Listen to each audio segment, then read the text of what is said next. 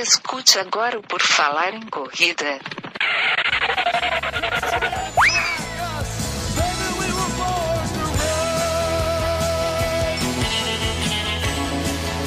Are you ready to run?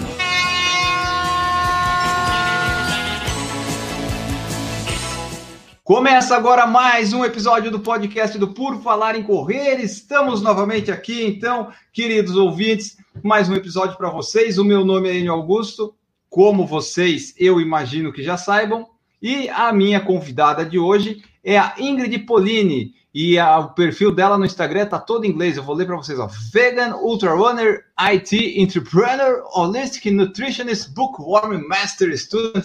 Enfim, a gente vai falar de todos esses aspectos aí da nossa convidada. Tudo bom, Ingrid? Seja bem-vinda. Muito obrigada, tudo ótimo, Enio. E você? Tudo maravilhosamente bem. Vamos então aqui contar um pouco para o pessoal da sua história na corrida, sua história de vida e tudo mais que a gente conseguir contar aqui neste episódio.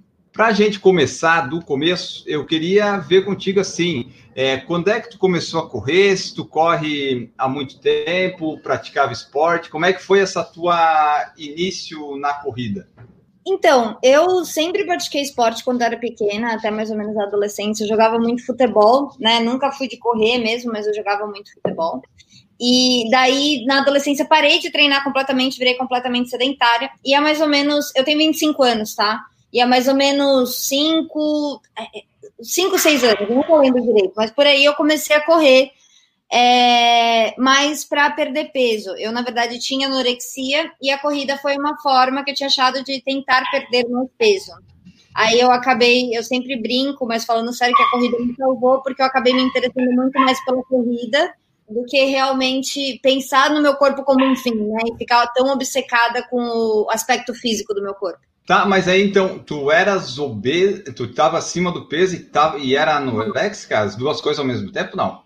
Não, eu não estava acima do peso, só que eu queria perder mais peso.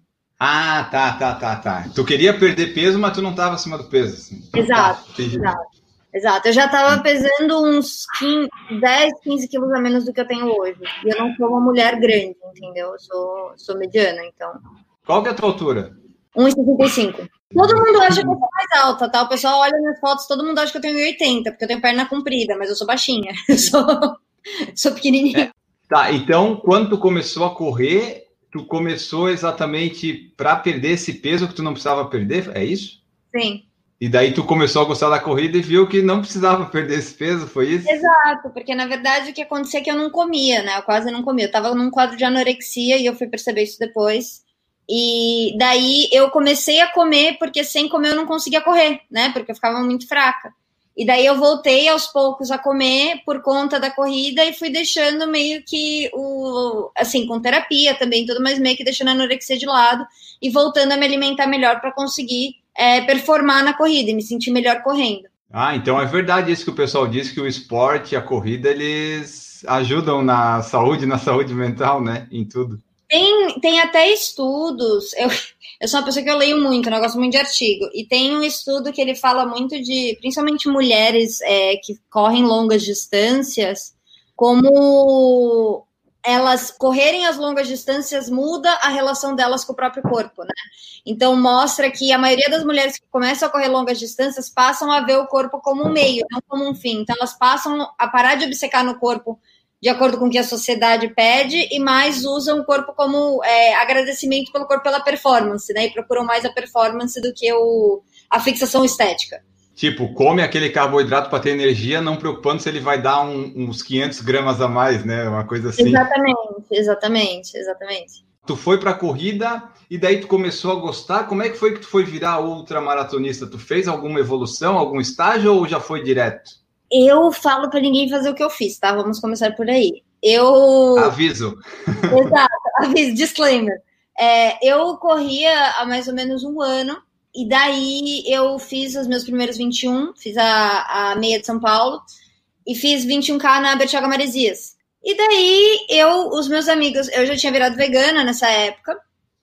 E os meus amigos da Força Vegana são tudo uns doidos que corre 100 km, 200 km, 150 km, assim, de brincadeira, né, no final de semana. E daí eles começaram a falar das ultras tal, e eu comecei a gostar do negócio. Eu falei, cara, quero correr uma, vou me preparar para correr uma no final do ano que vem. Então, assim, ah, eu pego um treinador, procuro alguém para me treinar. Nisso, um amigo meu da Força Vegana, o Deco, ele falou assim: ó, tem uma ultra. Isso era novembro, tá? Falou assim: ó, tem uma ultra em março, de 56 quilômetros, a Rei Rainha da Montanha. Vamos comigo, eu vou com você e faço a prova inteira do teu lado. E você vai terminar. Aí eu, ah, pronto. Falei, tá bom. Tipo, eu não sabia o que eu tava fazendo. Eu falei, beleza, vambora. Meu, todo mundo, assim, não tinha treinador que queria me treinar. Eu achei uma treinadora para me treinar. É, finalmente alguém aceitou. Aí, num, assim, é, pessoal, todo mundo que me conhecia da corrida falava: Meu, você é louca, você não devia estar tá fazendo isso, você devia primeiro fazer uma maratona, você vai se quebrar inteira, que não sei o quê. E eu falei: Não, vou fazer, eu vou treinar bonitinho, vou fazer o que eu tenho que fazer, sério, e vou fazer essa prova. E daí eu fiz a primeira prova, foi terrível, eu me quebrei inteira, assim, quase não terminei. Eu, me, eu terminei porque meu amigo me arrastava, ele falou, cara, você não vai, você, você vai terminar e pronto, entendeu? E daí eu gostei do negócio, aparentemente, gostei do sofrimento. E continuei correndo. Aí eu fiz mais algumas provas no Brasil, mas aí quando eu mudei para cá que eu consegui focar bem, principalmente com os treinos, né? Porque no Brasil, para principalmente mulher, é, ultramaratonista é muito complicado correr, né, sozinha. Então, aqui, como eu tenho essa flexibilidade por conta da segurança, isso me dá um gás maior e me faz ter mais flexibilidade para fazer os meus longos, para poder correr no mato, para né, fazer os testes de altimetria e tudo isso. Tu falou aqui, eu sei que é no Canadá, mas o pessoal talvez não saiba, não sei, né? Mas desde quando tu, tu tá indo no Canadá? Eu moro aqui há quase três anos. Tu mudou, é tipo definitivo? É Canadá, canadense, o rumo, vamos ficar no Canadá? O que, que você faz no Canadá? Então, eu fiz o, minha, o meu segundo bacharel aqui, o meu segundo diploma, e daí eu tô começando meu mestrado. Definitivo, eu falo que definitivo é a saída do Brasil. Pro Brasil eu não volto. Agora, se vai ser Canadá ou se eu vou mudar para uhum. outro lugar, aí a gente decide depois. Então, no Canadá ficou mais fácil para tu praticar os treinos? Teus treinos são todos longos? Como é que são eles? Então, eu mudou bastante. Eu troquei de treinador no, no começo do ano, mais ou menos começo do meio do ano, é, eu troquei de treinador, eu tô com um treinador brasileiro agora, eu tava com uma treinadora canadense, e os treinos dele, assim, ele faz uma análise muito perto, né? É uma assessoria vegana que chama Animal Runners, e o meu treinador, assim, eu brinco que a primeira mensagem que eu recebo de bom dia é dele, não é nem da minha mãe. Eu falo assim, bom dia, é a primeira mensagem que eu recebo no dia. E então os meus treinos eles têm muito é, muito treino de velocidade para me ajudar com essa parte que é uma deficiência que eu tenho, porque eu sou uma, eu sou uma pessoa mais devagar. Por eu ter começado na, na ultra muito cedo, agora eu tenho que fazer o trabalho que eu não fiz de base. E eu tenho bastante treino longo também, só que por eu sempre falo que assim, o que eu acho legal é por ele me acompanhar tão de perto, ele consegue me fazer treinar mais forte do que outros treinadores antigamente, que eles passavam menos treino com medo do, da lesão, né? Como eu tenho esse acompanhamento muito de perto com o meu treinador, ele consegue, assim, ao mesmo tempo que ele consegue aumentar, ele consegue diminuir. Então é no dia a dia. Ele, ele me passa mais ou menos a semana, mas tem semana que assim, eu troco um treino pelo outro, não treino hoje, treino amanhã. É, eu misturo, faço uma, uma farofa dos treinos e daí sai alguma coisa. Principalmente com a minha rotina, né? Então isso ajuda bastante. Tu é mais, por enquanto, a princípio, uma corredora de resistência do que de velocidade, é isso? Com certeza. Tu já assim, fez maratona, alguma coisa assim? Eu nunca fiz uma maratona. Eu fiz algumas Prova de meias. 10 também não, né? Quando eu comecei só. Mas assim, é, hoje, mesmo, por exemplo, todo o pessoal brinca fala assim: ah, isso é louca, você corre muito, você corre muito, muitos quilômetros. Mas assim, pro tipo de prova que eu faço, todo final de semana eu tô correndo pelo menos 21 quilômetros. Tipo, todo final de semana, pelo menos. Porque, assim, é, mas isso é uma coisa que o meu corpo se acostumou já, sabe? Tipo, não é uma. Assim, 21 quilômetros eu brinco. Eu vejo que 20, 20 quilômetros eu dou risada na planilha. Eu falo assim, nossa, que bom, que gostosinho. assim, não é? Sabe? E 21 é pouco até, né? É, então, pro nosso tipo de prova é pouco, 21 quilômetros para treino, entendeu? Na velocidade que a gente faz. Dessas ultras e provas, quais são as que tu já fez, as que tu mais gostou? Onde é que tu já correu aí essas ultras? Assim, ó, eu fiz algumas no Brasil, quando eu tava aí. É, mas eu fiz bastante aqui. Eu moro no Canadá, eu moro na província de British Columbia, Colômbia Britânica, perto de Vancouver. Eu moro numa ilha afastada a quatro horas de Vancouver. E isso fica perto do estado de Washington, nos Estados Unidos. Então, a maioria das provas que eu faço são na Colômbia Britânica e no estado de Washington, nos Estados Unidos, que são onde tem a maior parte das montanhas, a maior parte das provas. Eu fiz algo. Então, assim, eu fiz prova em Squamish, em Whistler, é, fiz prova aqui em Vitória, onde eu moro, fiz prova perto de Seattle. Normalmente, as provas que eu faço é um pouquinho diferente, porque, assim, as provas no Brasil, elas têm, tem muitas provas de nome grande e tem as provas de nome menores, mas são cidades mais conhecidas. Aqui é tipo assim, tem prova que eu vou que a gente demora cinco horas para chegar na cidade da prova. A cidade da prova é duas ruas, não é uma cidade, é tipo um vilarejo. E daí da, do hotel mais perto até você chegar na, na largada da prova é uma hora e meia, porque é tipo no meio do nada, literalmente. Assim, é bem. É um, é um, é um ambiente bem assim caótico, sabe? Para você ter ideia, quando a minha mãe fez o meu, a minha, o meu apoio, minha mãe fazia sozinha, agora que meu padrasto está aqui, meu padrasto ajuda. Ela, a gente marcava a localização de GPS para ela, onde eram os pontos de apoio, com latitude e longitude, porque não tinha nome de rua. Então a gente tinha que marcar no GPS para ela conseguir saber onde ia. Então, assim, são, uma, são provas bem. Eu não, nunca fiz nenhuma prova muito famosa aqui. Mas elas, essas provas, elas têm é, indicação, marcação de onde você tem que correr? Sim. Ah, tá. Tem. Você tem, o que eles falam é assim, é, você tem que saber, você tem que ter o um mapa no GPS no relógio, porque eles não se responsabilizam se você se perder. Eles fazem um controle, a maioria das provas tem um controle bom, tem umas que não tem um controle tão bom. Tem uma prova que eles foram me mandar mensagem à noite, eles falaram assim, ah, a gente não viu o seu número, você chegou? E eu tinha terminado. Então, assim. Imagina. Exato. Então, é, tem provas que tem um controle muito bom. Tem algumas organizações que o controle, assim, as provas são excelentes. Tem outras que você tem que saber. Eu nunca cheguei a me perder de verdade numa prova, mas já ouvi pessoas que se perderam bem. Porque, de novo, a gente faz prova em trilha, assim, 100% de trilha. Tipo, a prova inteira é em trilha, em buraco, em. Você não sabe onde você tá, então é bem, é bem desafiador nesse sentido. E essas aí que tu já fez, tu conseguiu algum, algum resultado nelas? Vai muita gente participar? Como é que são essas provas aí? Então, depende muito. Assim, tem uma prova que é a mais famosinha que eu fiz, que chama Squamish 50-50. É, é, fica em Squamish, que é na cidade, e ela é uma prova que você faz 50 milhas num dia e 50 quilômetros no outro. Eu só fiz, ou você pode fazer uma das duas, né? Eu só fiz os 50 quilômetros quando eu fiz essa prova. É, essa prova, eu lembro que no total tinham acho que 400 pessoas, o que é bastante para uma ultra. É um número. Eu acho que tinha uma prova de. em trilha, né? É, exato. Eu acho que tinha uma prova de 26 quilômetros também, por isso o número, o número grande.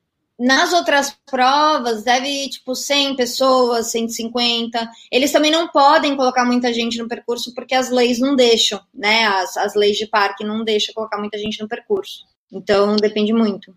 E aqui, ó, essas provas que você faz, é, como é que funciona a parte de disponibilização de água, essas coisas eles dão ou é tudo tu que tem que se prover? É assim, eu acho incrível o tanto de comida e água que eles têm para os atletas aqui. É, parece um buffet, juro, é bizarro. Só que o que, que, acontece? Tem uma diferença que é muito legal, que aqui todos as, os pontos de apoio, eles são normalmente feitos por voluntários. Então a, a, organização compra comida, mas as pessoas que trabalham nos pontos de apoio são tudo voluntários. E normalmente são outros ultramaratonistas. Então, assim, quando a gente não está correndo, normalmente a gente faz voluntário. Eu sou voluntária de duas provas grandes que acontecem na minha cidade, eu sou voluntária deles também. Então, é, são pessoas que sabem o que você está passando, sabe? Então, assim, uhum eles avisam, eles te dão qual que é o ponto de. em que quilometragem é o ponto de apoio, para você saber mais ou menos quanto que você tem que carregar de água e comida, né? Que você tem que carregar de qualquer forma. Porque às vezes, dependendo do lugar, é muito inóspito, então, tipo, você fica 30 quilômetros sem um ponto de apoio, sem ver ninguém, entendeu? É, mas quando você chega no ponto de apoio, tem água, tem Gatorade, tem Coca-Cola, tem é, Doritos, tem picles, tem maçã, tem melancia, tem um buffet de comidas, assim, tudo que você pode imaginar, chocolate, Nutella, pasta de amendoim, sanduíche, eles colocam tudo. E assim, ó, essas provas, tu participa de muitas por ano, dessas outras, como é que é que tu programa teu calendário? Agora não, no tempo de pandemia que a gente ficou sem nada, né? Mas no normal, quanto que você fazia, quanto que você participava? Ó, Idealmente, eu faço pelo menos três provas no ano. Eu já cheguei a fazer, teve um ano que eu fiz cinco provas, mas foi esse ano que eu tive overtraining. Então a gente não ah. consegue. É, então, assim, três provas por ano, de três a duas provas por ano é que eu gosto de fazer nas distâncias. Eu tô trabalhando na distância de 80 quilômetros agora. Então, com essa distância, eu não gosto de fazer mais provas por, por ano, porque é uma distância que eu sei que meu corpo demora para se recuperar. Já que falou de overtraining, é, lesão, já tivemos algumas então? Lesão não, só overtraining. Ah, tá. Só overtraining. Mas daí que percebeu ele a tempo? Como é que foi? Então, eu, na verdade, o que aconteceu foi que eu tava já com overtraining, aí eu, no final do, de 2000 e, a gente tá em 2020, 2019, peraí, 2019, 2018, no final de 2018, eu tava me sentindo bem para baixo depois, porque eu fiz, eu fiz três ultramaratonas em oito semanas, então eu fiz duas provas de 50k e daí fiz uma de 80k. E daí eu tava me sentindo super para baixo, entrei no período de base, né, só que a minha primeira prova do ano já era em março. Então, meu período de base não foi. Essa prova foi em novembro, então meu período de base não foi muito grande. Aí eu comecei a treinar pesado de novo em janeiro. A prova de março foi cancelada, e daí eu fui fazer uma prova de 80 em. Quando que foi? Maio. Eu passei mal nessa prova. É, meu estômago. Porque o que, que acontece? O inverno aqui, ele não é rigoroso perto do resto do Canadá, mas ele é relativamente rigoroso porque a gente está acostumado. E assim, o máximo que eu tinha treinado era tipo 13 graus, a temperatura mais, mais quente que eu tinha treinado durante o inverno. E daí, do nada, na prova tava 33 graus, porque a gente teve uma onda de calor e tava 33 graus. Então você imagina, eu tava correndo 80 quilômetros, nas montanhas, era uma área que não tinha árvore, 33 graus. Eu não consegui comer nada, nada. Meu estômago, assim, não aceitava nem água direito, não aceitava nada. E daí eu corri 74 quilômetros de estômago vazio. De novo, não recomendo. Assim, eu tava alucinando já, já não tava legal, já tava. Eu tava assim, não, não foi, não, não é inteligente que eu fiz, tá? Não, aconselho. E daí foi que piorou muito, porque eu já tava com overtraining meio que acumulado. Aí eu fui pro Brasil visitar, aí eu fiz o pacing de um amigo meu para uma prova. Aí eu quis fazer uma outra prova de 50 quilômetros, aí nessa prova de 50 quilômetros, tipo, meu corpo falou, hum. chega, Chega, eu passei muito mal nessa prova. Aí fui para São Paulo, fiz exame de sangue, fiz exame, passei com uma médica do esporte, fiz exame do coração, porque eu tive muita palpitação, eu tava com muita dor, eu tava com medo de estar tendo tipo um ataque cardíaco, assim.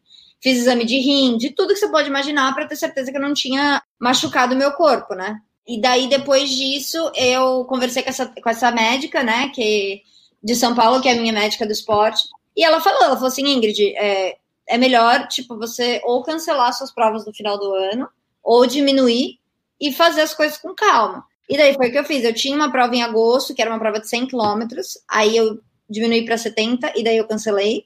E daí fiquei o resto do ano passado, tipo, treinando bem, mas para me recuperar, até voltar esse ano bem e tranquila. Aí eu fiz uma prova de 50 quilômetros esse ano em março. Antes, da, antes de tudo explodir, eu fiz uma prova uhum. dia 1 de março, que foi quando a gente. E é, é meio bizarro falar isso, porque foi assim: a gente estava perto de Seattle. E eu não sei o quanto você sabe como é que tá a situação nos Estados Unidos, mas uhum. a gente lembra, lê que tipo, teve uma, um surto de casos nos, em Seattle e a gente tava numa prova perto. Aí, tipo, a gente voltou pro Canadá e foi aí que tudo começou a fechar, as fronteiras começaram a fechar, gente, meu Deus.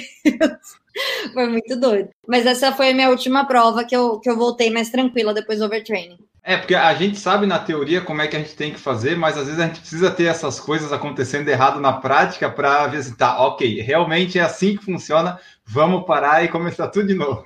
Exatamente. É, eu acho que a gente tem uma resiliência e eu acho que tudo de muito não é legal. Então, assim, ter resiliência é bom. Agora a gente tem que saber o momento de parar sabe? Hoje eu tenho muito mais consciência, porque o que aconteceu antes foi, minha treinadora perguntava se eu tava bem, e eu falava que eu tava. Eu, não, não, tô bem, tô bem. Eu, assim, estudando na faculdade mais de 36 horas por semana, eu tenho um trabalho full time, né, que eu sou dona de uma empresa no Brasil, e fazendo os treinos pra, tipo assim, e ela me dava mais treino, eu falava, pode dar mais. Hoje em dia, eu já tenho muito mais conhecimento para falar pro meu treinador, ó, não tô legal hoje, não vou treinar. E ele, beleza, ok, a gente muda o treino. Eu acho que isso faz parte do tato também. Eu acho que isso é muito mais importante para performance de longo prazo do que a performance de, de curto prazo, né? E assim, ó, agora como tu está no Canadá, tu falou que é, é, frio, mas não tão frio quanto no, no, em outras partes do país. Como é que foi essa adaptação quando tu foi para aí? Tinha mais segurança para correr, mas o clima no Canadá ele é um pouco mais gélido, né? Como é que é essa parte de morar fora de correr aí no Canadá? Então, é assim, é, é muito particular de onde eu moro, porque a minha cidade é a cidade com o clima mais ameno do Canadá. O que, que isso significa? As temperaturas no inverno não ficam tão frias e nem no verão ficam tão quentes. É uma temperatura platôzinho, que eu adoro. O que, que acontece? Nas outras partes do Canadá, chega, pode chegar a temperaturas de menos 40, menos 50, menos 30. E no verão, e que o pessoal não sabe, o pessoal acha que o Canadá é frio o ano inteiro, no verão chega a 36, 40 graus, fica muito quente. Então eles têm essa, essa discrepância, assim, ou fica muito frio ou fica muito quente. Aí neva? Uma, duas semanas por ano, no máximo. Aqui no inverno, o mínimo que eu já peguei foi menos 10. O que parece muita coisa, mas assim, a gente teve menos 10 por, sei lá, uma semana, duas semanas. Normalmente no inverno fica entre 10 a 0 graus. Então, assim, é frio, tá? Eu acho que o que impacta mais na questão de treino são os dias que são muito curtos, então você tem que ser muito mais planejado, porque o dia, tipo, amanhece 8 e meia, 9 horas, e daí vai escurecer quase às 3 e meia da tarde. Então, tipo, os dias são muito curtos. Tá chovendo a maior parte do inverno. A gente chega, por exemplo, janeiro, choveu 29 dias. São quase todos os dias do mês. Então, assim, chove muito, a temperatura ela é mais gélida, só que eu acho que o frio ele também não ajuda por conta da chuva, então você fica muito úmido. E por conta do, dos dias curtos. Então, isso mexe muito com a nossa saúde mental no geral, e principalmente para conseguir treinar, né? Como é que é a rotina de treinos quando os dias são curtos, quando os dias são frios, quando o dia é chuvoso? Então, aí depende muito. Eu normalmente eu tenho a eu acabo indo para academia para fazer os treinos de semana e os treinos de final de semana Daí eu faço, é, eu, tenho, eu tenho disponibilidade de ir para lugares mais perto da minha casa para poder fazer os treinos longos. É, e faz o treino de qualquer jeito, não tem jeito. Às vezes, se tiver muito frio, aí eu faço os treinos longos na esteira. Então, tipo, teve a semana que tava menos 10 graus, aí não tem, porque assim, passando de um tempo, eu percebo que, por exemplo, meu corpo ele já se acostumou até zero graus. Menos que isso, eu começo a, dar, a sentir dor no pulmão. Então tem que ter essa, esse tato para saber até onde dá para correr fora também. No Canadá, quais são as diferenças que tu vê mais assim? Tu teve dificuldade de se adaptar, do, de morar, de comida, alimentação, família? Como é que foi essa, essa mudança e essa adaptação? Olha, é, para mim, eu acho que foi um pouco mais fácil. Eu sei que as pessoas têm muita dificuldade. É, mas assim, para mim foi um, um pouco mais fácil, porque primeiro eu sou fluente em inglês, eu já era quando eu vim para cá. É, eu acho que isso ajuda bastante. É, eu mudei para Vitória e depois de um ano, a minha mãe, meu, meu padrasto e minha irmã mudaram para Vancouver, que é a quatro horas daqui, o que é longe, mas também é, pelo menos não é, não é Brasil. no Brasil. O que, que acontece? Eu, eu acho que a, a, principal coisa quando você vai morar fora, a comida não tive problema nenhum. A minha cidade é a cidade que vende mais produtos é, vegetarianos per capita na América Latina. Então, eu tô muito assim. Para mim, de comida foi uma benção, porque todo restaurante que tem uma opção vegana, todo mundo sabe que é veganismo, eu não preciso ficar me explicando. É... Tu escolheu por causa disso ou foi ao acaso? Não, porém, foi, foi uma coisa boa. porém, foi uma coisa que eu gostei. Assim, o Canadá, tipo, você vai no mercado aqui, tem tudo tem opção vegana. Tem opção vegana de tudo, entendeu? Não tem. É... E por um preço acessível. Né, os produtos industrializados veganos que normalmente no Brasil são bem caros. Então, alimentação não tive problema nenhum. É, e a questão, eu acho que a questão mais quando você vai morar fora é a solidão, sabe? É, o primeiro ano ele é sempre muito difícil, e eu imagino que para as pessoas que não falam inglês deve ser mais difícil ainda. Mas, assim, eu acho que tem uma adaptação da cultura que é assim, você tentar entender das outras pessoas, assim, como que você age, né? Então, assim, eu, eu pego, eu sou uma pessoa que eu gosto de pegar muito nuances. Então, tipo assim, quando alguém vem falar comigo, qual que é a palavra que eles usam? Qual que é o jeito que eles falam? Tipo, quando eu entro com alguém no elevador, qual que é a forma? Então, assim, você pegar essas coisas de rotina para você se sentir mais adaptado ao lugar. Por causa de correr tanto assim, tu faz algum tipo de fortalecimento, algum segundo esporte? Tu faz alguma coisa assim? Eu faço bike alguns dias da semana, dependendo do que o treinador pede. Eu faço fortalecimento. Em casa ou fora? Em casa, eu faço em casa. Para conseguir ler enquanto eu faço. Eu faço fortalecimento em casa eu não faço na academia porque daí eu me empolgo e começo a pegar muito peso e daí depois não consigo correr. É, então eu faço fortalecimento em casa e eu faço yoga também. Eu comecei a fazer yoga um ano atrás, que foi uma coisa que me ajudou muito no overtraining. E daí agora eu faço um pouco menos, mas ainda faço nos dias de fortalecimento, faço bastante yoga. Você já falou bastante, eu li no começo aqui, que você é vegana e eu queria entender, é, ver isso aí desde quando você é e se foi uma transição, tipo assim, você é uma pessoa que comia de tudo, daí foi vegetariana, depois vegana, ou foi direto? É, como é que é que funciona isso? Porque como eu não tenho contato com ninguém que é vegano, eu algumas coisas eu não entendo. Então aqui eu vou, fazer, vou te fazer várias perguntas de leigo, provavelmente. É, mas a primeira é saber quando é que tu começou. Não sei se tem um porquê, mas se teve uma adaptação, uma coisa assim, como é que foi? É, eu sou uma pessoa muito extremista, tá? Nas, nas coisas que eu faço. Então, é, adaptação para mim é uma coisa um pouco diferente. Eu sou 880. Então, não tem assim, pela outra. É, é, é, exato. Assim, não tem, não tem brincadeira comigo. Então, eu decidi virar vegana de um dia para o outro. Sim, cortei tudo. Abraço. Eu acordei no meu aniversário e falei, ó, oh, família, só para avisar, agora eu sou vegana. Aí minha família, tá, mas que onde a gente vai comer o inferno? okay, mas, né? Então, é, eu sou vegana há quatro anos, um tempo depois que eu comecei a correr. É, eu sou vegana há quatro anos e eu virei vegana por conta dos animais mesmo, né? Para mim, a, a, causa animal foi a coisa que me, me trouxe para o veganismo. Eu não conhecia ninguém que era vegano, não conhecia nenhum vegetariano na época. Eu era uma pessoa. A minha família sempre foi de fazer muito churrasco, de comer muita carne, de comer muita coisa assim. Então, eu era uma pessoa nesse sentido, e daí tive que reaprender a me alimentar, né? Então, em reaprender a comer. Como é que foi esse reaprender? Porque, assim, quando a pessoa é vegetariana, eu, o que eu acho, né? Não sei também se eu estou certo. Vegetariana parece que tu tem mais opções, eu não sei que quando tu passa a ser vegano, parece que tu não pode comer nada que tenha origem animal, é isso, né? Sim, então, você não pode comer nada que tenha origem animal. Eu não acho que é que faltam opções, tá?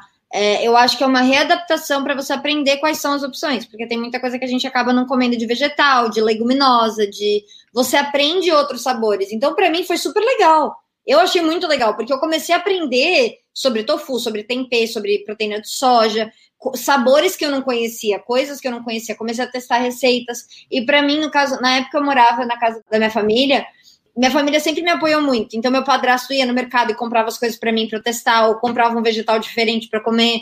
É, então para mim foi uma situação muito gostosa, assim, não, eu não eu não senti falta e também não é, não foi uma adaptação difícil para mim, sabe? Eu acho que foi muito tranquilo.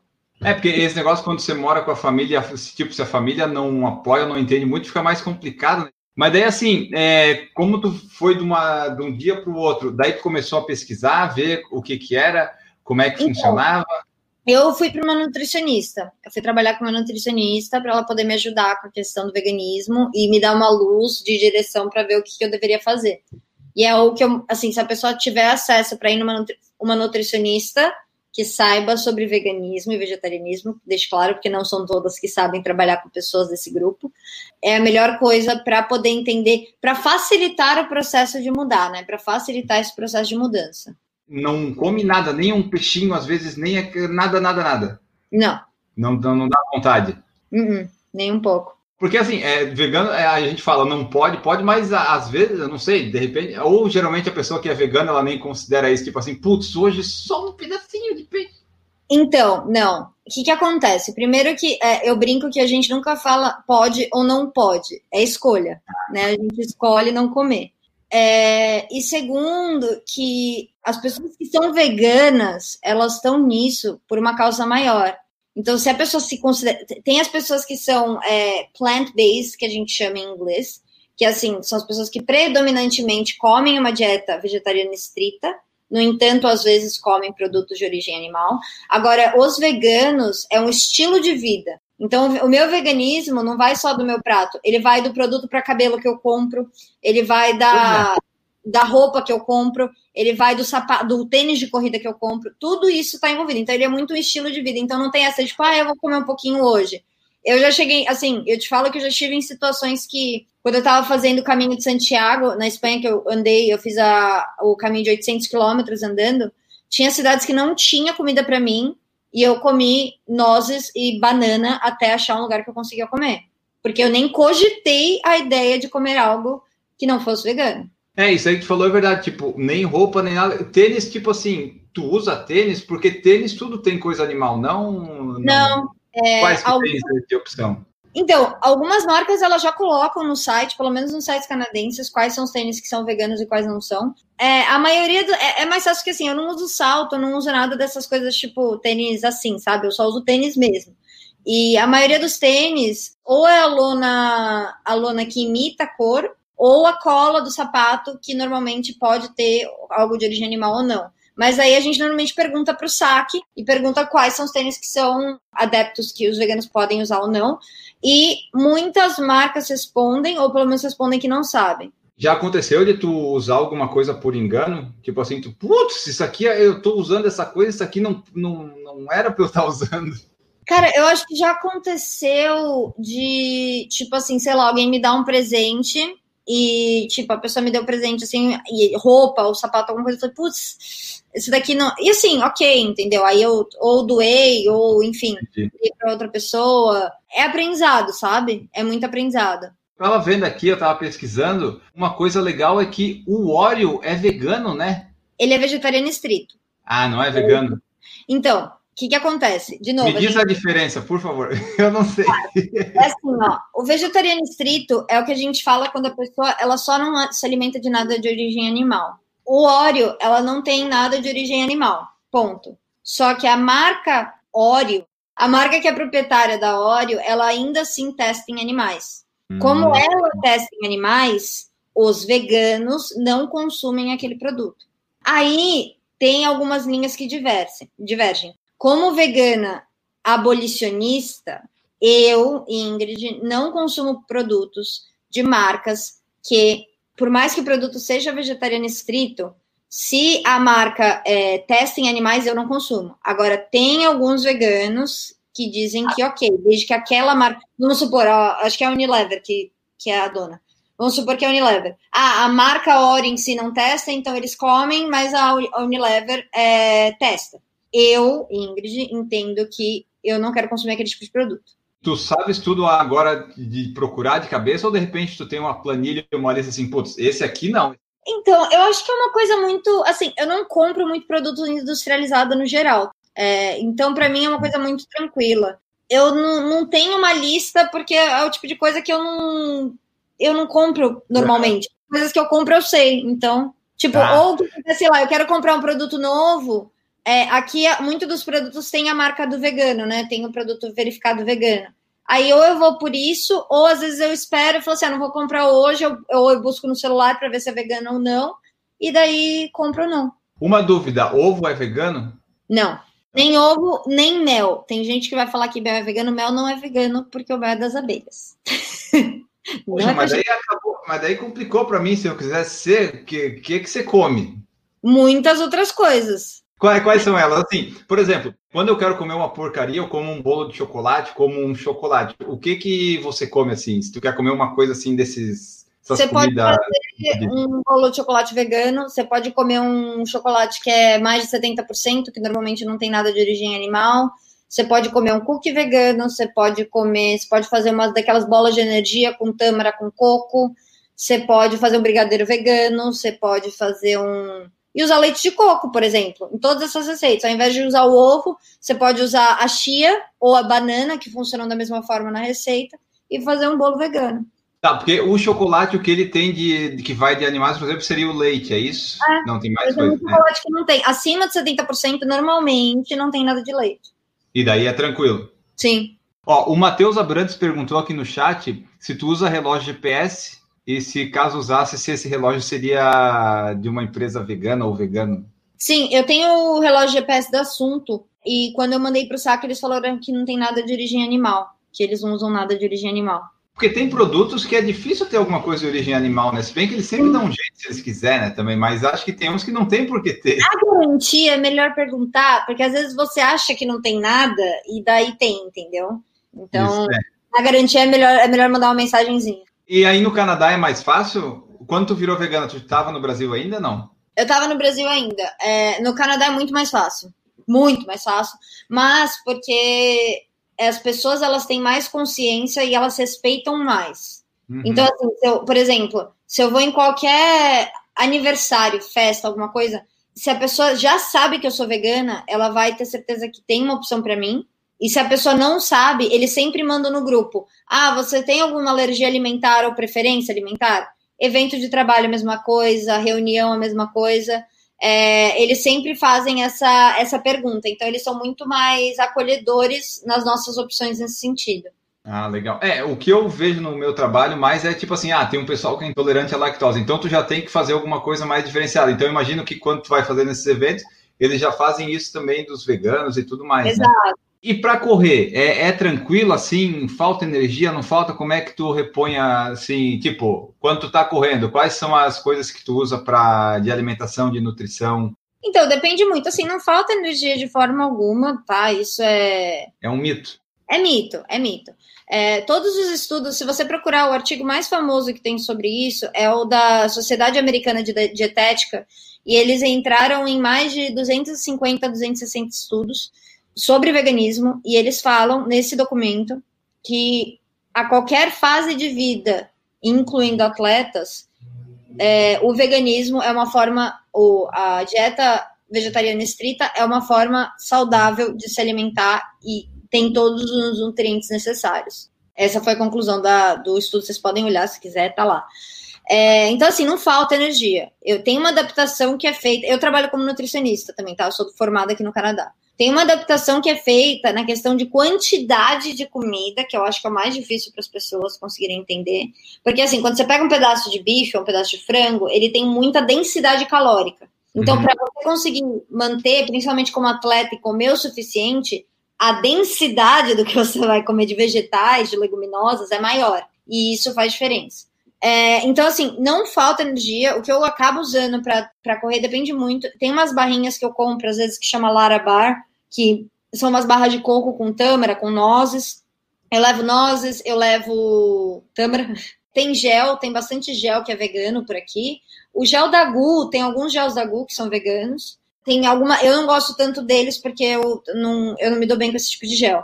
Mas tem vários géis veganos, tem várias opções, assim, nesse sentido, é super tranquilo.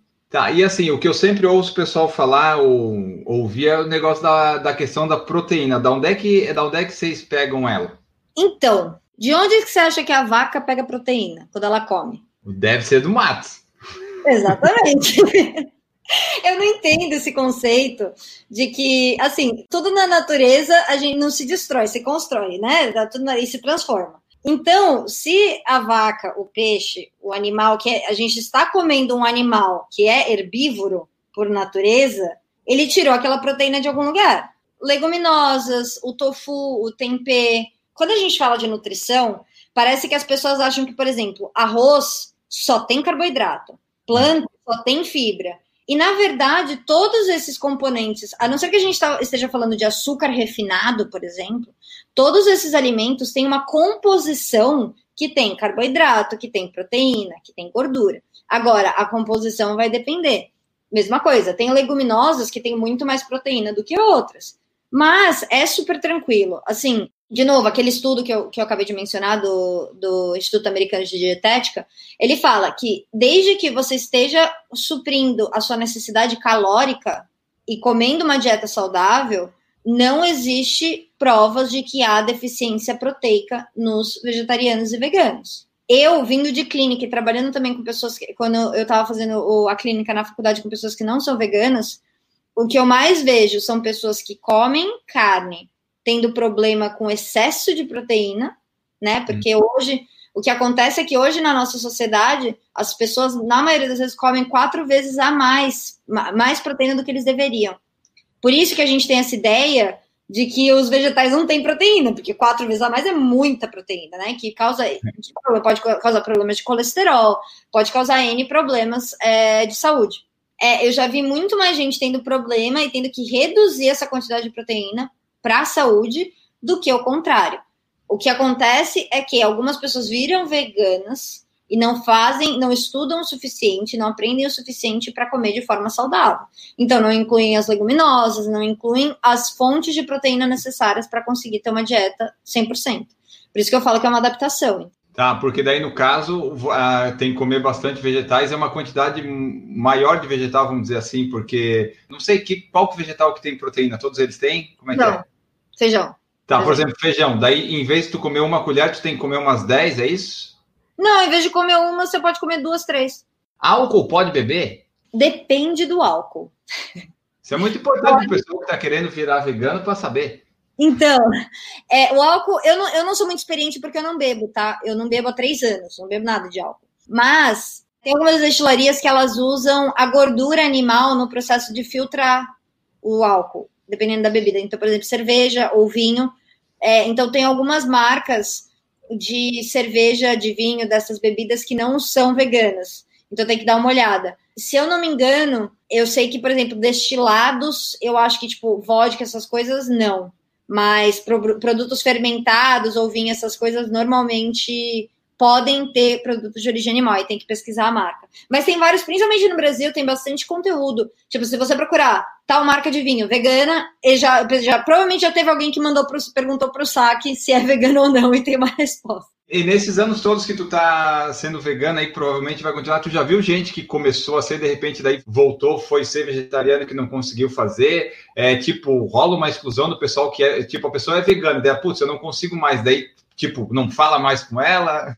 Então, tem uma tem um movimento que foi, ele aconteceu, acho que foi ano passado, de muitos youtubers é, americanos e canadenses que viraram veganos uma época e daí foram veganos por algum tempo. Só que assim, eles faziam um veganismo assim, normalmente eles eram crudívoros, é, então só comiam ou frugívoros, só comiam fruta. É, não comiam, eles estavam muito preocupados com a estética, então não comiam. Eles se diziam veganos, né? Na verdade, eles estavam mais pro vegetarianismo estrito não comia uma dieta saudável, comiam pouquíssimas calorias, tipo 1.400 calorias, é, e tudo isso que se junta para um quadro de malnutrição, e daí culparam o veganismo, e teve gente até que virou é, carnívoro, comendo só carne crua. Não tem nenhum dado, não tem nenhum estudo de validade que fala que veganismo pode causar qualquer problema de saúde. Agora, do mesmo jeito que tem pessoas que comem carne e tem problema de saúde, tem pessoas que não comem carne e tem problema de saúde.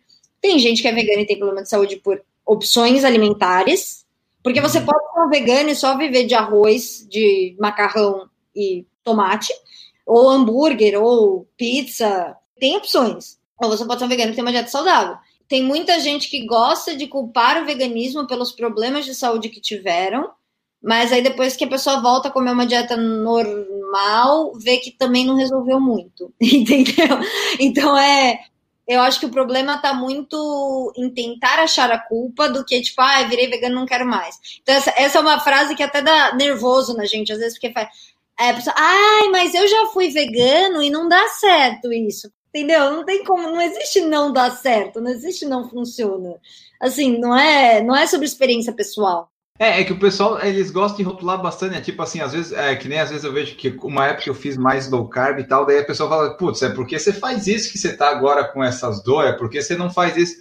Então o pessoal sempre tenta, ou se é porque você é vegano, ou porque você é low carb, ou porque você é carnívoro, sempre é tipo por aquele motivo, nunca é pelo. Quando você come, vai lá, alguma coisa, um hambúrguer, daí vem uma batata frita junto, nunca é o contexto, né? Sempre só por causa daquilo ali. Sim, exatamente. É muito, mas é porque é uma coisa que é muito mais fácil as pessoas falarem, que é o veganismo, porque daí isso valida o que elas acreditam, entendeu? Tem muitas situações que eu já estive que, por exemplo, eu não sou uma pessoa que eu saio falando de veganismo para todo mundo. Eu fico na minha.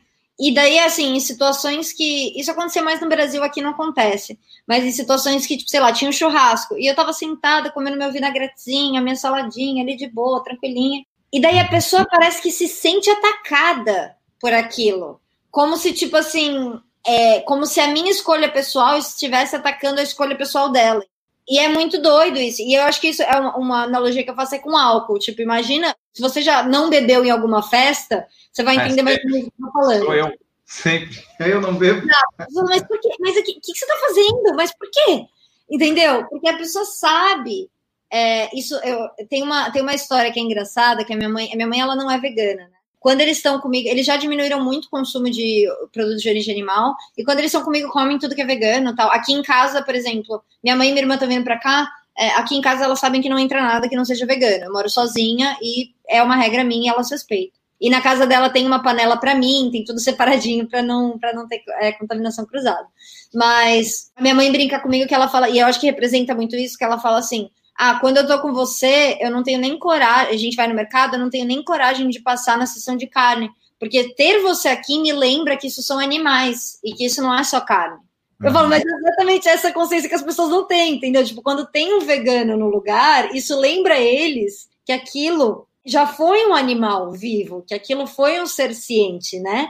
E eu acho que é aí que vem essa, esse julgamento, que na verdade tem muito mais a ver com a pessoa do que com o vegano que tá ali. Por exemplo, tu falou de, ah, tua irmã e tua mãe vão na tua casa. Elas, se, por exemplo, elas têm uma roupa lá qualquer que foi origem animal, elas podem entrar na tua casa? Essa parte pode? Ah, não, essas coisas estão tranquilas. Essa é tranquila.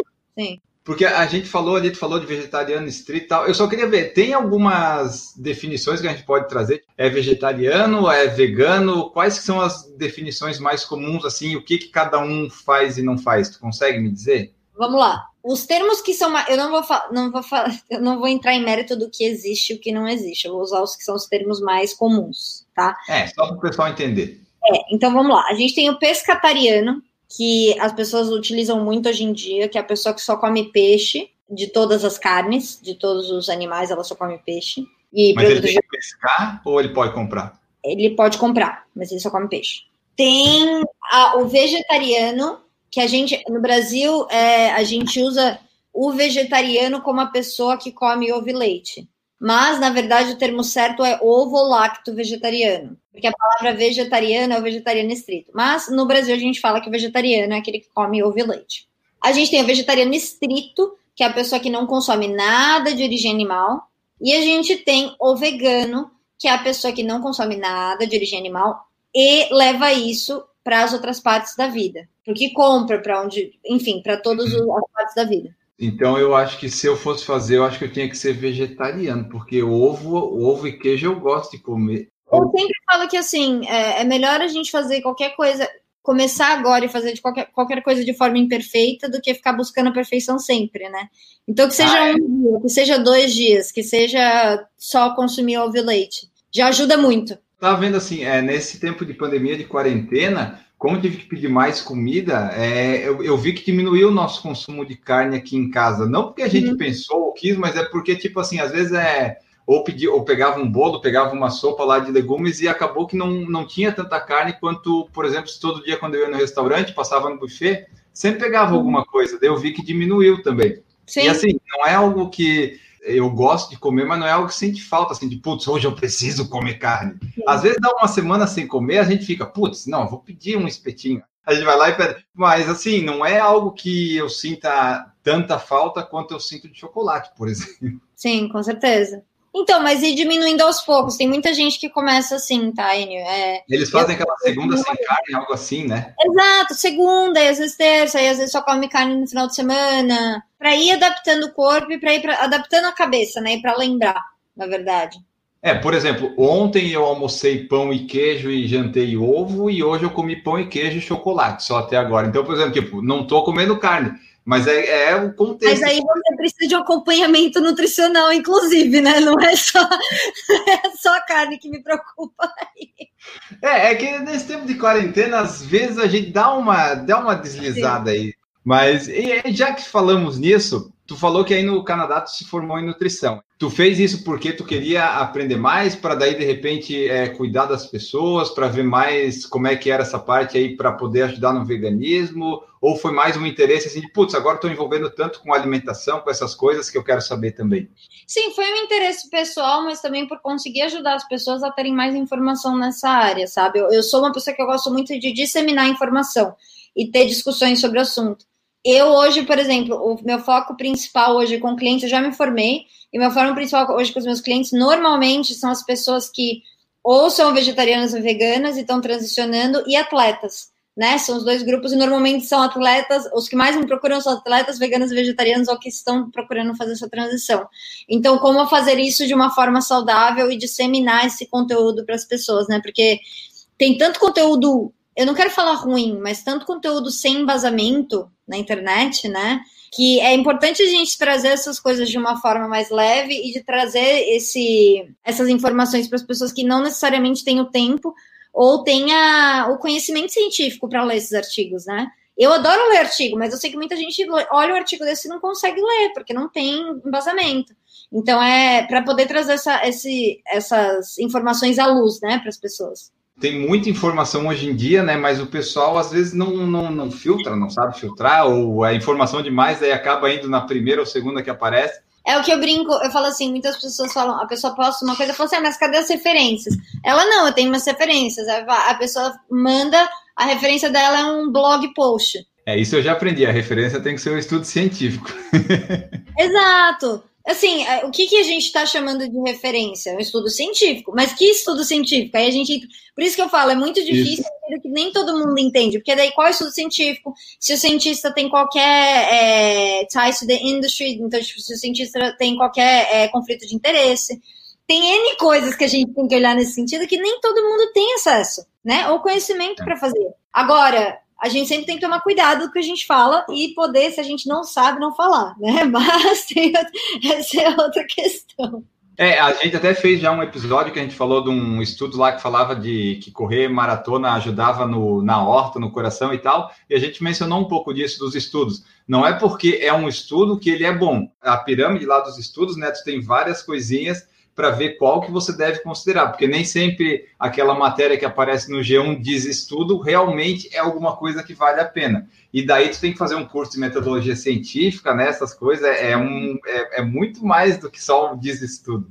Exato, e às vezes o que essas, o que essas, essas matérias fazem, elas pegam uma parte do estudo, então, sei lá, o estudo está falando cinco informações. Olha, a gente achou que isso é melhor que isso. E daí pega só isso, ao invés de trazer o conteúdo todo que talvez revoque aquela, aquela parte do estudo, né? Então tem muita, muitos estudos têm a parte de limitação.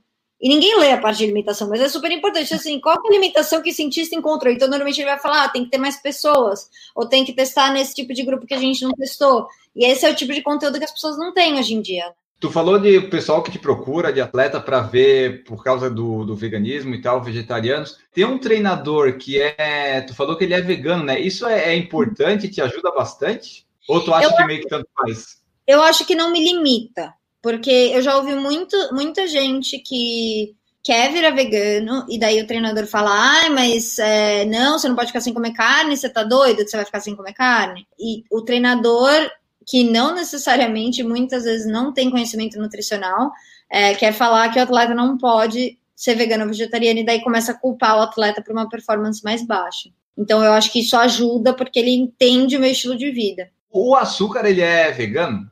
Depende. Depende do que? O que, que acontece? O açúcar refinado tem algumas marcas que elas ainda usam osso o osso dos animais para deixar o açúcar mais branco. Sério? Eu não sabia disso, não. Eu achei que vinha da cana e pronto, era aquilo lá e tá tudo.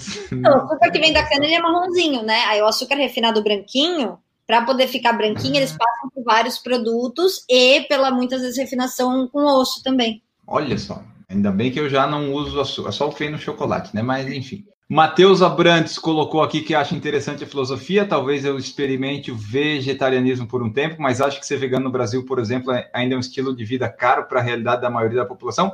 E aí me veio a pergunta que eu queria fazer: ser vegano vegetariano, tu acha que é mais caro do que essas outras, uma outra alimentação que envolve tudo? Ou depende do local, depende da pessoa, depende da pesquisa? Eu vou te fazer uma pergunta que eu cheguei a fazer numa outra live que me fizeram a mesma pergunta. Quanto, pensa na sua cabeça, quanto que você consegue comprar com 50 reais de carne, de picanha? E quanto que você consegue comprar 50 reais de feijão? Ou oh, dá uns quilos a mais de feijão. Aí eu te pergunto, o que, que é mais caro? acho que o pessoal foca no, em outras coisas, tipo, eles pensam assim, ah, eu vou pedir aquela comida lá no delivery que é vegana e tal, que é 50 reais, mas dá para fazer por conta, né? Não precisa. Acho Exato. que é essa a ideia que o pessoal tem. Eu acho que assim, ó, o produto industrializado vegano no Brasil muitas vezes é ainda assim elitista. É, uhum. Ele é muitas vezes caro, o produto industrializado. No entanto, não precisa do produto industrializado para ser vegano. Entendeu? Você não precisa comprar o queijo é. vegano, você não precisa comprar o requeijão vegano, você não precisa comprar esse tipo de coisa industrializada. Você pode fazer adaptações e usar outras coisas. É que o pessoal fala, né? Tipo, ah, se comer saudável é caro e tal. Depende, né? Depende muito do, do que, que você está considerando saudável e vai comer. Né? Exato, mas o que, que é o que, quando a gente fala de comer saudável ou comer vegano, você está querendo comprar tudo que é industrializado do mercado que é vegano, realmente vai sair caro. Agora, salada, vegetal, fruta, tofu, feijão, lentilha, não é caro. E ainda mais eu te digo porque assim, aqui é muito mais caro e ainda assim é mais barato ser vegano, porque a maioria dos vegetais eles são importados para cá, principalmente no inverno, porque aqui não tem produção. Então, tipo, é muito mais caro e mesmo assim é mais barato ser vegano. Pergunta aqui que o Matheus fez no chat: se você julga quem não é vegano? Não. Eu acho que é uma coisa muito relativa. É, eu acho que eu tenho a plena consciência de que muitas pessoas ainda assim não estão abertas para serem veganas.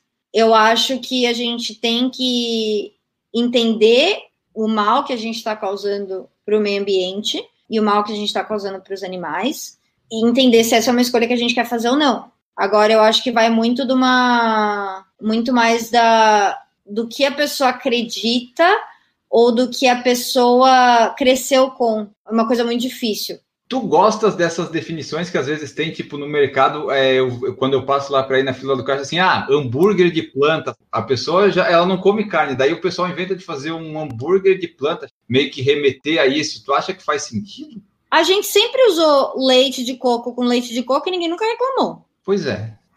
Então, assim, é só para falar que é algo similar, porque tá no formato de um hambúrguer. Teve um movimento nos Estados Unidos que os produtores de leite, eles começaram a fazer um movimento para tentar fazer com que as marcas de queijo vegano parassem de chamar queijo vegano de queijo, ou que parassem de chamar leite de leite. Cara, é uma palavra que na verdade serve só para falar, olha, é um substituto disso aqui. Eu como, eu como hambúrguer vegano. E eu chamo de hambúrguer vegano porque tá no formato de hambúrguer. é, mais fácil para as pessoas fazerem a conexão. Agora, tipo, a gente vai ter que criar novas palavras, tipo, é uma coisa tão ínfima assim que não Vamos voltar à, à, corrida aqui. Quais são os seus objetivos na corrida? A gente está em época de pandemia, né? Não sei se aí como é que está no Canadá, se já meio que resolveu alguma coisa ou não, mas quais são os teus objetivos? Tu tem uma prova dos sonhos que tu gostaria de fazer, uma prova mais longa? Com a questão de provas, assim, eu sempre tô querendo. O meu objetivo na corrida sempre foi fazer o melhor que eu consigo e me desafiar, desafiar os meus limites mentais e físicos. Eu não sei onde eu quero parar mas eu sei que eu quero ir longe. Então, assim, eu tô trabalhando nos 80 quilômetros, eu quero fazer provas de 100, quero fazer provas de 160 um dia. Eu aproveito esse momento. Eu não corro para performance, eu não faço provas para ganhar, e nem tô, tô longe disso, não me importo eu gosto de testar o meu limite e ver até onde eu consigo ser. Então, eu gosto muito das fases de treino. Eu acho que isso entra muito num, uma coisa que é legal as pessoas pensarem, principalmente no momento que a gente está agora de pandemia, que tem muita gente que ou não pode treinar, o que é totalmente válido, porque estão em localidades que realmente não dá para treinar, ou que se sentem muito desmotivadas a treinar. E muita gente se sente desmotivada a treinar porque não tem prova. E daí a gente entra nessa pergunta de por que, que você corre então? Né? Porque assim, eu se eu tivesse que escolher entre treinar a vida toda ou só fazer prova, eu escolheria treinar a vida toda, porque eu gosto do processo de me preparar para uma prova. Então, esse uhum. processo que eu estou passando agora, eu estou treinando como eu treinaria para uma prova. Talvez assim, às vezes tem um treino ou outro que eu não faço quando eu estou muito cansada, porque eu sei que nesse momento não é crucial. Mas o meu objetivo sempre foi ser melhor e melhorar. E a corrida, assim, é uma parte muito importante da minha vida para mim. Independente de eu ter uma prova marcada ou não. Ano que vem eu tenho alguns, algumas provas que eu quero fazer, se tudo der certo. Aqui onde eu moro, estão pouquíssimos casos, tem um ou dois casos ativos só. E a gente tem um ou dois casos ativos assim a cada três semanas, é muito tranquilo. Mas eu não sei se ano que vem vai ter provas ou não, né? Então tá tudo em stand-by. Para o pessoal que não quis procurar, que não sabe, fica na, naquele lado da Califórnia, do, do lado oeste. É, fica perto de Seattle. Fica perto é, é, é, o pessoal localizar, né? Que ele sabe é. que Califórnia é daquele lado de lá e Nova York é do lado do outro lado. É. Então, só para o pessoal se, se localizar aí. Quando a, a, gente foi ano passado nos Estados Unidos, que a gente correu uma maratona lá, e as, quando a gente vê o, alguns filmes e séries, a vegetação, as trilhas, as coisas são bem bonitas, né? Aí no Canadá também tem, a, que é uma beleza diferente da, da que tem no Brasil, né? O Brasil tem, é bonito e tal, só que é diferente o que tem aí. No Canadá, como é que é? É que eu acho que as, as árvores, elas são muito maiores, né? Elas são compridas e grandes, então, tipo, é, a vegetação é muito mais alta, muito mais dá uma, dá uma sensação de impotência, assim, a vegetação é muito Ela é mais. completa, né? Ela ocupa o espaço. É, ocupa muito espaço. E muita pedra. Então, assim, as montanhas que a gente faz aqui é muita montanha de pedra, que você tem que meio que escalar para subir. É, então é uma vegetação bem diferente, é bem legal mesmo. Bem bonito. Porque a foto que eles usam aqui no Google para apresentar a Colômbia Britânica é, é um lago aqui com umas montanhas que é bonito. Exato, é maravilhoso. Qual que é o fuso horário da, daí para cá? Quatro horas, né? Quatro horas a menos, sim. Alexandre Soares perguntou: vitamina B, como você complementa? A vitamina B é do que? É da que viria da proteína, em tese? Então, Qual que é? Não existe uma vitamina B, tá? São várias. Tem a vitamina B12, a vitamina B1, B2, B3, B4. Tem muitas vitaminas B. Todas as vitaminas B, menos a vitamina B12, você encontra com facilidade nos é, produtos sem origem animal, tá? Nos, nos vegetais e, no, e nas leguminosas. E nas frutas. A vitamina B12, ela é um assunto meio polêmico, mas porque assim, o que acontece? As pessoas falam, ah, você só encontra em produtos em produtos de origem animal. O que acontece? A vitamina B12 ela é feita por um microorganismo. Só que os animais que as pessoas comem hoje, eles não têm uma dieta saudável o suficiente para ter uma vitamina B12. Então, eles são injetados, eles tomam injeção de vitamina B12 ou é adicionada na comida deles, tá? Suplementado. Então, ah, o animal suplementa? Sim, eles suplementam na comida. Porra. Exato. Então, assim, a vitamina B12, ou você se suplementa, ou o animal que você está comendo se suplementa, ou, por exemplo, é, a levedura que eu como tem vitamina B12. É, a, o, o, leite, às vezes, é fortificado com vitamina B12. Na verdade, o nosso solo está tão deprivado de micro-organismos que já é deficiente por si só de vitamina B12, então é uma coisa que muita gente.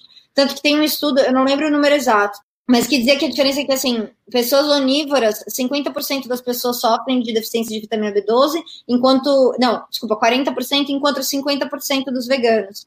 Então é uma diferença muito pouca de quantas pessoas veganas mesmo que sofrem com, com deficiência real. O que falta mesmo para as pessoas é conhecer, né? Seja sobre veganismo, seja qualquer dieta, é ele saber exatamente o que, que ela preconiza, como é que são as alimentações, porque tem muitas dúvidas e mitos que as pessoas têm que, tipo, não são verdade, né? Só que tu só conhece na prática ou estudando o assunto. Sim, exatamente, exatamente. No seu perfil do Instagram também estava lá, né? Se o pessoal lembra que eu li, né? Vegan, Ultra Runner, IT Entrepreneur, Holistic Nutritionist, Bookworm Master Students. Então, o Bookworm, porque você gosta bastante de livros, eu vi. No pouco que eu consegui pesquisar, você lê bastante, dá dicas de livros, essas coisas todas. Sim. Eu queria ver, livros de esporte, de corrida, tem alguns que tu indica pessoal? Tu gosta de ler também? Desse hum, tipo? Eu gosto, mas que eu indico. Tem o Nascidos para Correr, que é um clássico. Tem um livro, The Longest Race, que é do Ed é, eu não sei se ele tem uma versão em português, mas que é um livro legal também, que ele fala de uma outra maratona, do, da experiência dele contra maratonas. Mas de resto, não tem nenhum outro livro que eu fale uau, de corrida, assim, que eu acho muito legal. E tu lê todos, na verdade, né? De todos os tipos, então é um like variado, né? Exato, é. Tá, e aqui, ó, como eu li de novo ali, eu vi, é Holistic Nutritionist. Por que que tem esse holístico? É pra, porque mexe no todo? Tem alguma. É, então, é verdade, é uma diferenciação, porque é, dietética aqui é separado de nutricionista, tá? Então é uma diferenciação que, na verdade, são nutricionistas holísticos ou pessoas que fizeram a faculdade de dietética. Então, na verdade, nutrição holística a gente trabalha com a pessoa no 360, né? Eu trabalho com o emocional, eu trabalho com o sono, com a motivação, com tudo isso para tentar chegar num, num, plano nutricional mais adequado. Então, o tipo de, de recomendação que eu faço inclui dormir melhor, inclui tomar água, inclui exercício, tipo, qual é, o que comer do exercício físico, mas como a pessoa se sente depois inclui o emocional, o estresse, ele é uma junção de tudo isso. No Canadá, tu precisa fazer tipo uma faculdade, um curso, como é que é essa formação? Que aqui no Brasil tem toda, né? tem que fazer faculdade, e às vezes tu só tem nutrição, daí fazer outras coisas, tem que fazer uma pós, uma especialização aqui, aí, como é que é no Canadá isso? Faculdade de nutrição, então, nutrição nutritionist, tá? Quando eu tô falando do termo nutritionist, ele não é um termo protegido. Ou seja, qualquer pessoa poderia se chamar de nutricionista. Por isso que é importante ter uma faculdade para a pessoa poder falar, olha, é, eu fiz, eu fiz uma faculdade, por exemplo, de três anos de nutrição. A faculdade de dietética é uma faculdade que é quase como um doutor, para você poder trabalhar em hospital, em, lugar do governo e trabalhar em todas essas coisas. É, a faculdade de dietética, elas são, acho que são sete ou oito anos, se eu não me engano, para poder fazer. Bom, pessoal, então essa foi nossa conversa aqui com a Ingrid Polini. Falamos de corrida de ultramaratona, de Canadá, de veganismo. Esperamos que vocês tenham gostado, que a gente tenha ajudado a esclarecer algumas coisas também, porque aqui eu acho que eu nunca fiz um episódio com alguém falando sobre veganismo assim, né? Com tanto conhecimento. A gente dava umas pinceladas e tal, umas coisas meio de desconhecimento. Com a Ingrid, acho que foi a primeira vez em 300 e tantos episódios. Então, se você gostou, se você aprendeu, se você viu alguma coisa legal, você comente para nós, você compartilha esse episódio nas suas redes sociais, marca a gente, ouve nós, que é muito importante. Essa é uma das formas de você apoiar o Por Falar em Correr. Temos o Apoia-se, o PicPay e o Padrim. Você ouve o episódio, ouviu o episódio, compartilhar, tudo isso ajuda o Por Falar em Correr de forma que você não precise é, apoiar financeiramente, né? Mas se quiser, também pode. Agora sim, vamos embora e vou me despedir da Ingrid. Muito obrigado pela sua presença, pela sua participação, esclarecimentos e falas. Deixa aí tua mensagem final e as redes sociais, meios de contato, onde o pessoal pode te encontrar. Obrigada, viu? Bom, é, se vocês precisarem de qualquer coisa, tiver qualquer dúvida sobre veganismo, sobre nutrição, tem lá meu Instagram, arroba Ingrid Polini. É, em todas as outras redes sociais, é arroba Ingrid Polini. É, podem me procurar lá e eu estou sempre à disposição para responder perguntas. Muito obrigada, viu? Obrigada pelo convite, Enio. Eu que agradeço e todo fim de podcast eu deixo uma frase final. Tu tem alguma frase relacionada ao veganismo que tu gostaria de falar? Senão eu vou pegar uma qualquer minha aqui. Vamos lá, não, é, eu acho que com o veganismo a gente considera que enquanto todos não tiverem liberdade, a gente não tem a nossa própria liberdade, e essa inclui os animais. Maravilha! A frase final então de hoje, pessoal, é essa daí. Muito obrigado por todos vocês que ouviram até aqui. Nós voltamos no próximo episódio. Um grande abraço para vocês e tchau!